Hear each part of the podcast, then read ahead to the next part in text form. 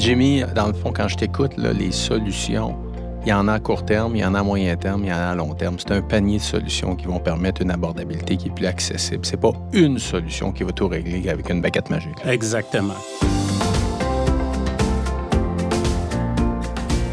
On dit que parler est un besoin, écouter est un art. Je trouve ça tellement vrai.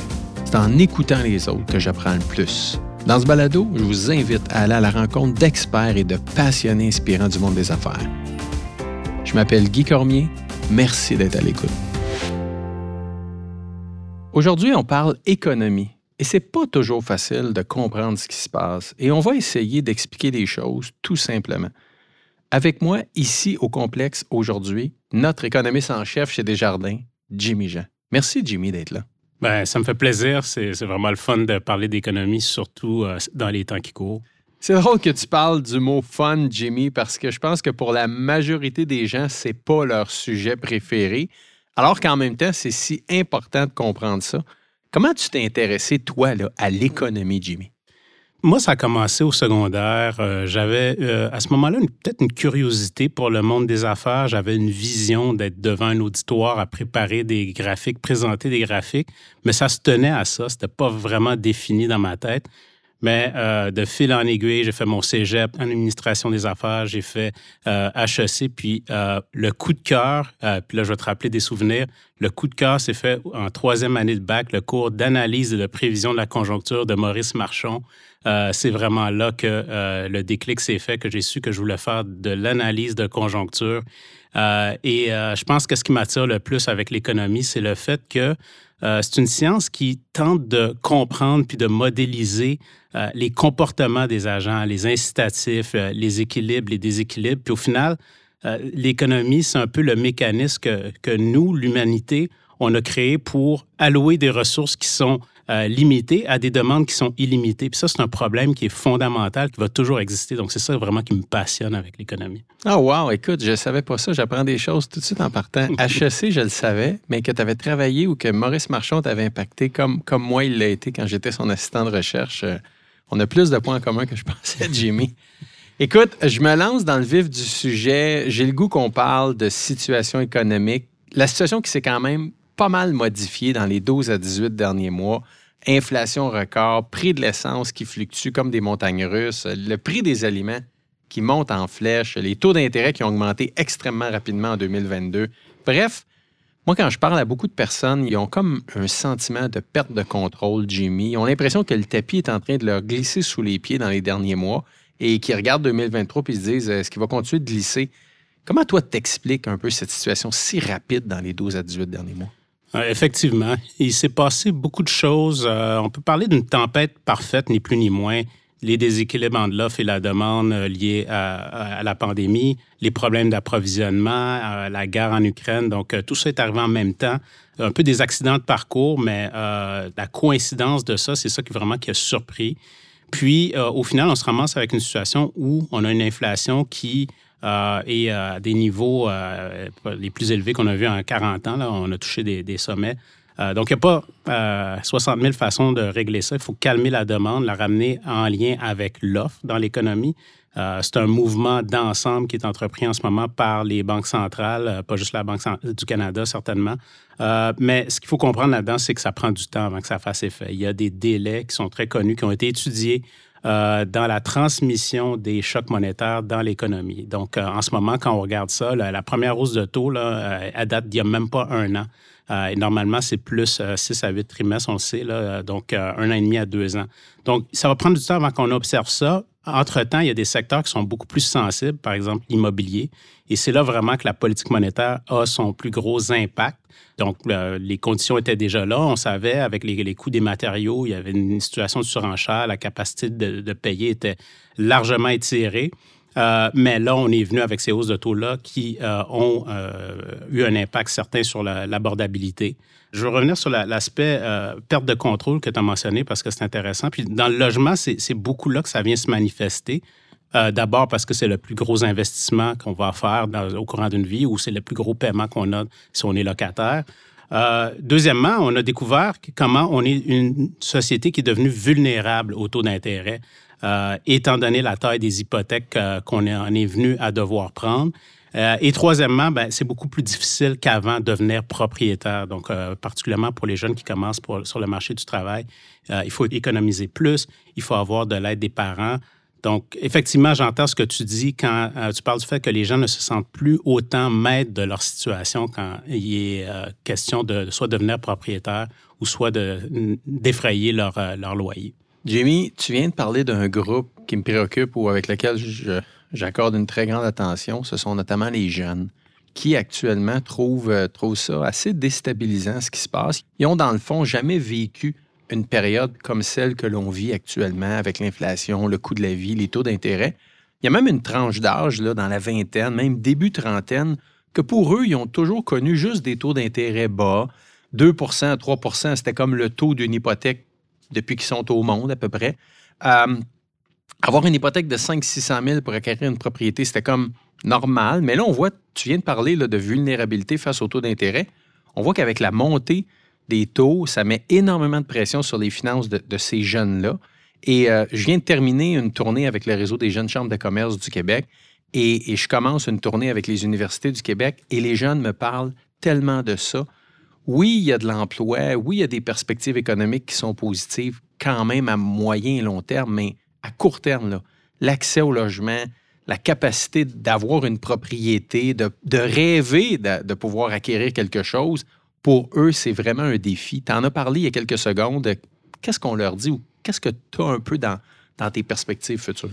Bien, d'un point de vue économique, euh, c'est malheureusement pas une question qui va se résoudre à très court terme, euh, notamment à, cause des facteurs qu'on connaît, la main-d'œuvre, la disponibilité de la main-d'œuvre dans la construction, les problèmes de zonage, la disponibilité des terrains, le coût des terrains. Donc, euh, toutes ces limites à la construction neuve vont rester présentes, à moins qu'on fasse débloquer les choses au niveau de la politique publique. Mais si c'était facile à faire, hein, Guy, ça serait déjà fait. Donc, euh, il y, a des mesures qui ont été mises en place. Euh, on connaît le RAP, le, CELIAP.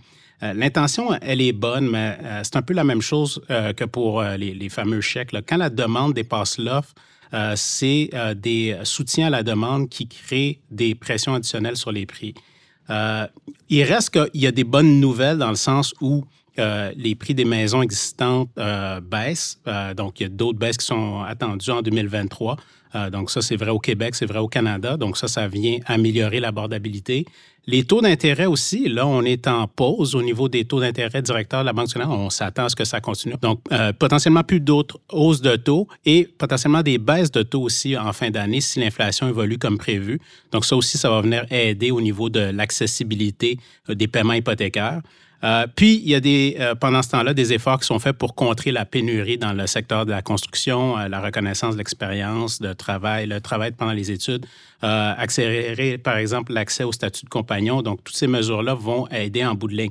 Donc, il y a un bout qui devrait aller mieux. sauf que le problème, c'est surtout que c'est la baisse forcée de la demande en ce moment qui entraîne l'amélioration de l'abordabilité alors qu'il faut redoubler d'ardeur pour qu'on ait vraiment une embellie qui soit causée par l'offre, donc il y ait assez de logements. Nous, notre équipe, on a évalué que ça prenait 100 000 constructions neuves supplémentaires au Canada par année pour vraiment euh, résoudre le problème d'abordabilité. Donc ça, c'est une augmentation de, 50% par rapport au niveau pré-pandémique. Euh, tout ça pour dire qu'il euh, faut faire, il faut accélérer le pas on est encore loin du compte. Puis en ce moment, ce qu'on voit, c'est que les mises en chantier baissent en raison du cycle économique, évidemment. Euh, donc, il y a plusieurs solutions qu'il va falloir euh, mettre de l'avant. Euh, on parle, par exemple, des, modèles coopératifs de logement, construire des habitations en usine, accélérer la formation en construction, l'immigration dans le secteur de la construction aussi pour suppléer aux besoins. Il y a 20 des travailleurs qui, ont, qui sont âgés de 55 ans et plus, donc une relève qui devra être créée toutes ces mesures vont devoir être au rendez-vous pour vraiment arriver à construire ces 100 000 unités supplémentaires. Jimmy, dans le fond, quand je t'écoute, les solutions, Il y en a à court terme, il y en a à moyen terme, il y en a à long terme. C'est un panier de solutions qui vont permettre une abordabilité qui est plus accessible. C'est pas une solution qui va tout régler avec une baguette magique. Exactement. Les solutions sont, sont multiples. Donc, il faut arrêter d'avoir la pensée magique. Comme j'ai dit, si c'était facile, ça serait déjà fait. Euh, mais il faut euh, quand même redoubler d'ardeur. C'est un problème euh, qui affecte les générations futures, puis qui affecte aussi notre capacité au Canada à être compétitif, à continuer dans ce modèle, d'amener de la main-d'œuvre qualifiée pour nous permettre de croître. Donc, si on n'a pas la capacité de loger les gens, on va se buter aux limites de ce modèle-là. J'ai le goût de t'emmener maintenant à un autre groupe. On vient de parler des jeunes. Euh, tu le sais probablement que j'ai commencé chez Desjardins euh, comme caissier, après ça directeur de compte entreprise. J'ai passé les premières années de ma vie à faire du financement aux entreprises, à côtoyer des entrepreneurs. J'ai adoré ça, voir leurs projets, voir l'impact qu'il y avait dans la communauté. En même temps, ceux à qui je parle depuis 5-6 mois sont aussi un peu plus préoccupés, pas seulement avec la perspective 2023, mais ils viennent de sortir d'une pandémie.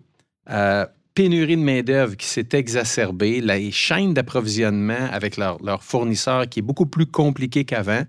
Eux aussi, comme entrepreneurs, subissent la hausse des taux d'intérêt, veulent exporter à travers différents pays à travers le monde, mais il y a des pays qui sont un peu plus difficiles, ils ont, pu resserrer leur économie.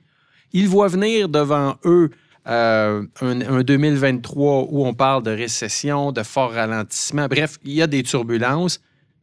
Qu'est-ce qu'on leur partage comme message, Jimmy? La plus grande partie du choc provient des taux d'intérêt.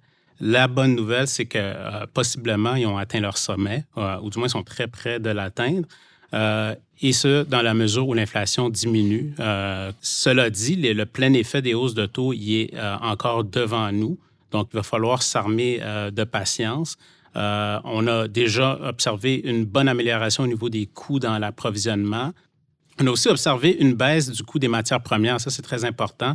Euh, on a été même surpris. On voit au niveau du gaz naturel dans le monde, on n'est pas dans la crise énergétique qu'on craignait il y a quelques mois à peine. Euh, au niveau du coût de la technologie, donc pour faire des investissements, euh, l'automatisation qui va être vraiment nécessaire pour se, rendre résilient face à la pénurie de main-d'œuvre, ben, on voit que le coût des technologies est en baisse aussi. Donc, ça aussi, c'est encourageant pour le, moyen terme au niveau des investissements. Euh, pour les exportateurs, le dollar canadien il est, assez faible.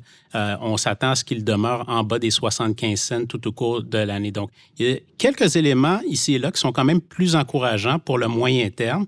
Pour ceux qui sont euh, les plus à même d'encaisser, évidemment, les pressions de coûts en ce moment, le ralentissement de la demande euh, qui est attendu, euh, comme j'ai dit, ça va demander de la patience, ça va demander aussi de la résilience. Donc, c'est ce que je dirais aux entrepreneurs. Des récessions, ça va, ça vient, il y en a toujours. Et les compagnies qui passent à travers sont capables de prospérer. Et comment, je sais que c'est un, pas un débat, mais je sais que plusieurs personnes comme économistes ont des perspectives parfois variées. Certains parlent d'une forte récession, d'autres d'une légère récession. Comment on les rassure par rapport à, ce qui s'en vient en 2023, Jimmy? Puis quelle est ta perspective sur l'ampleur peut-être de l'impact ou du choc qui s'en vient? Ben, ça, c'est un point important parce que dans notre scénario de base, on n'a pas une récession qui est très sévère. Euh, par exemple, pour le Québec, euh, ce qu'on a, c'est euh, deux trimestres de, de, contraction. Même chose pour le Canada. On s'attend pas, ça c'est vraiment le point qui est le plus important là-dedans, c'est que autant ceux qui pensent que ça va être un atterrissage en douceur que ceux qui pensent que ça va être une récession légère, mais il y a quand même un consensus à dire que les pertes d'emploi dans cette récession-ci ne devraient pas être massives.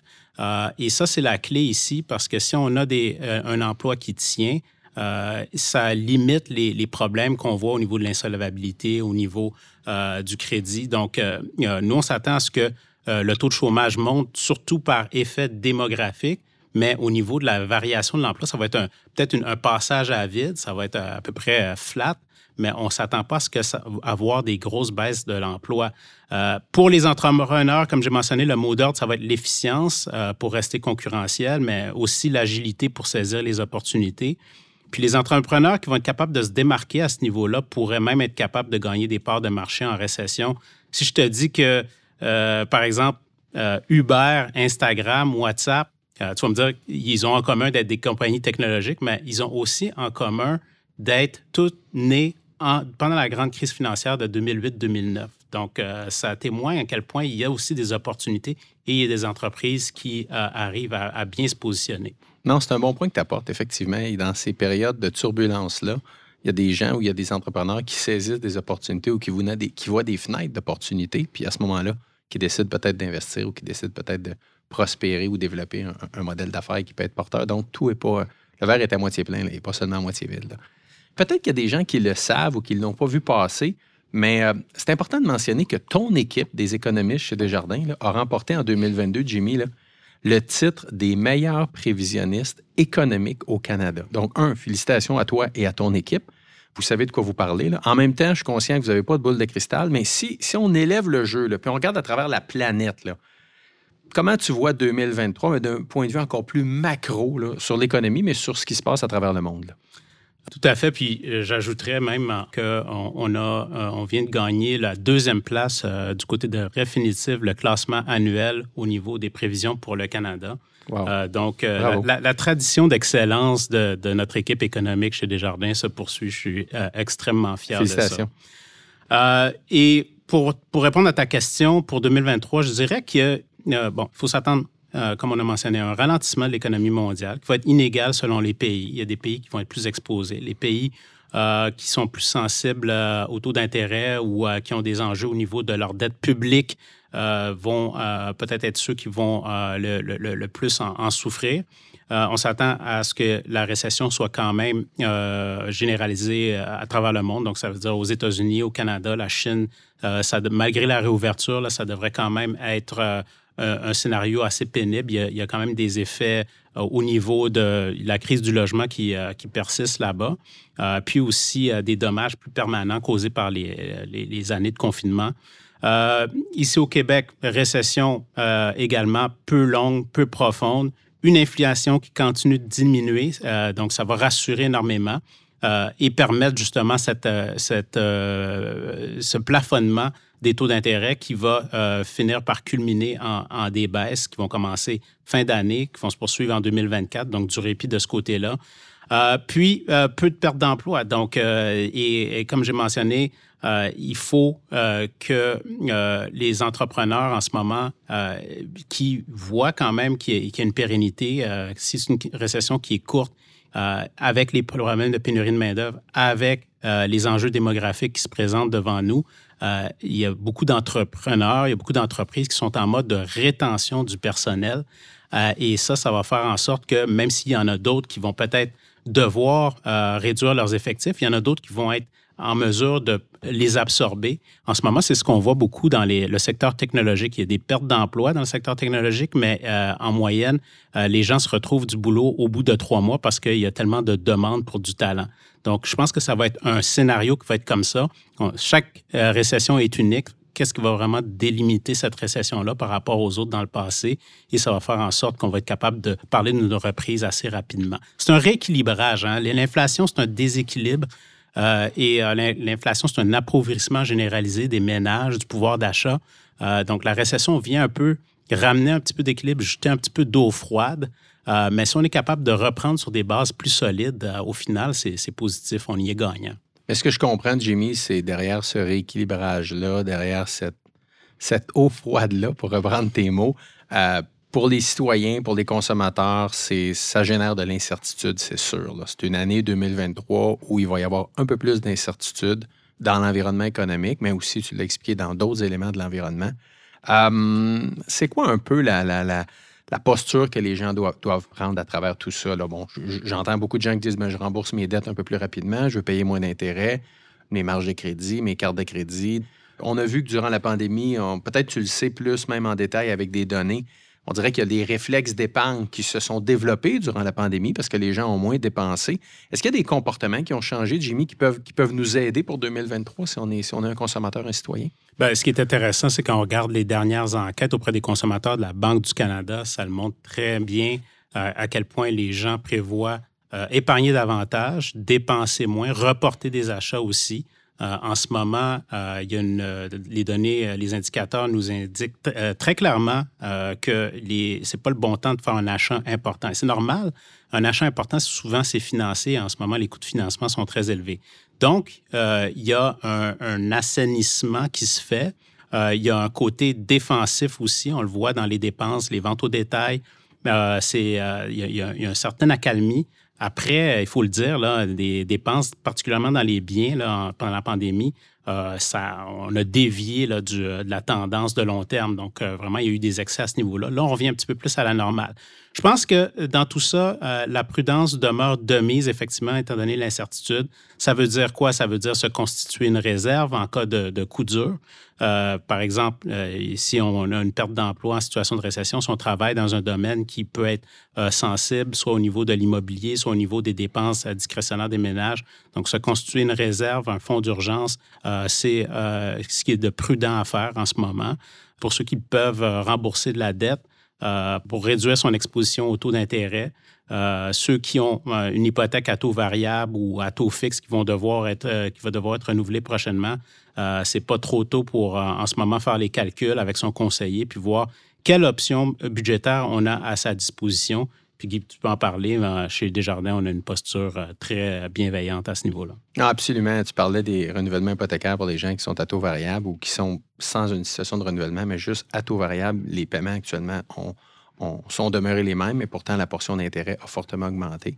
C'est peut-être 60 à 70 000 membres actuellement qui vivent cette situation-là. Et déjà, depuis les derniers mois, on est au téléphone, on prend le temps de les appeler, chercher des solutions. Chaque hausse de 25 points de base c'est 5 à 10 000 membres qui ont un peu plus de pression dans leur remboursement hypothécaire. Alors, les équipes, depuis les derniers mois chez Desjardins, appellent proactivement les gens pour chercher des solutions avec eux, pour les aider, pour voir un peu comment on peut réaménager tout ça. Alors, c'est clair que tout ce qui touche l'autonomie financière, rendre les gens autonomes financièrement, leur donner de l'information, leur permettre de se renseigner encore mieux, être capable de voir venir les choses, c'est hyper important. C'est au cœur de notre mission. Euh, j'ai goût de t'entendre aussi sur ceux qui ont des placements ceux qui ont investi déjà de l'argent, soit sur les marchés boursiers, euh, je pense pas que c'est le temps de chercher le coup de circuit là, actuellement. Tu as peut-être la perspective pour eux. Tu disais que c'est important de rembourser peut-être un peu ces, prêts, être moins vulnérable au taux d'intérêt. Mais en même temps, pour ceux qui investissent actuellement, quand tu regardes 2023, euh, un message de ton côté? Au niveau de l'investissement, l'année 2022 a été extrêmement pénible au niveau du fameux portefeuille 60-40. Euh, on s'attend à ce que ça soit moins pire de ce côté-là, dans le sens où les obligations euh, mieux performer. Donc, ça, c'était la caractéristique. Autant obligations qu'actions, ça, a mal été. Mais les obligations, c'est normal, c'est un resserrement monétaire. Donc, c'est normal qu'on performe mal dans ce contexte-là. Quand on, s'oriente vers euh, l'autre côté, qui est un assouplissement, une détente monétaire, même si on ne s'attend pas à avoir des taux qui reviennent à zéro, mais ça devrait être profitable euh, au marché obligataire. Les marchés des actions, ça va très bien depuis le début de l'année. Il faut faire très attention à ce niveau-là parce que en ce moment, quand on regarde qu'est-ce que les marchés anticipent euh, au niveau des bénéfices des sociétés, c'est pas un scénario qui s'aligne avec celui d'une récession. Donc, il y a peut-être un optimisme qui est euh, exagéré en ce moment. Il pourrait y avoir des soubresauts. Il ne faut pas oublier qu'il y a d'importants risques avec l'escalade en Ukraine, avec euh, les tensions diplomatiques entre les États-Unis et la Chine, et aussi, de manière très importante, plus tard cette année, le plafond de la dette aux États-Unis c'est à ne pas négliger d'importants risques dans l'environnement. Donc, c'est mieux de rester prudent, mais les obligations devraient avoir la cote. Ben, tu as raison, Jimmy. Euh, je pense que l'économie va. 2022 euh, a été toute une année. Je vois 2023 avec de grands défis. Probablement une année qui va nous en faire voir de toutes les couleurs encore. Mais ce que je retiens de notre discussion, c'est quand même euh, des éléments très positifs. Je pense à la chaîne d'approvisionnement pour les entreprises qui, qui se rebâtit les coûts sont euh, un peu plus, ou à tout le moins moins exigeants qu'en 2022.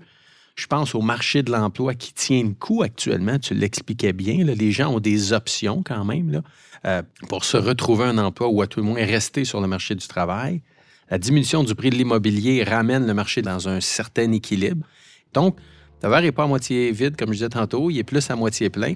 Et j'espère de tout cœur que tous ceux et celles qui nous écoutent euh, ont apprécié euh, ce moment-là. Puis je te remercie sincèrement, Jimmy, de ta simplicité dans tes explications, de ta capacité de vulgariser.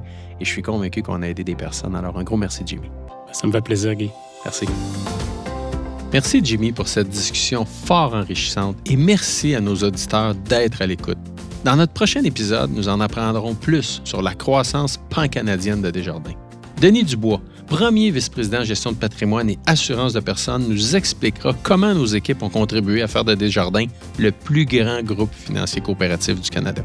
Merci aussi aux complices à la réalisation. C'était Guy Cormier. Rejoignez-moi sur LinkedIn et Facebook et encore une fois, merci pour votre présence, mais surtout pour votre écoute.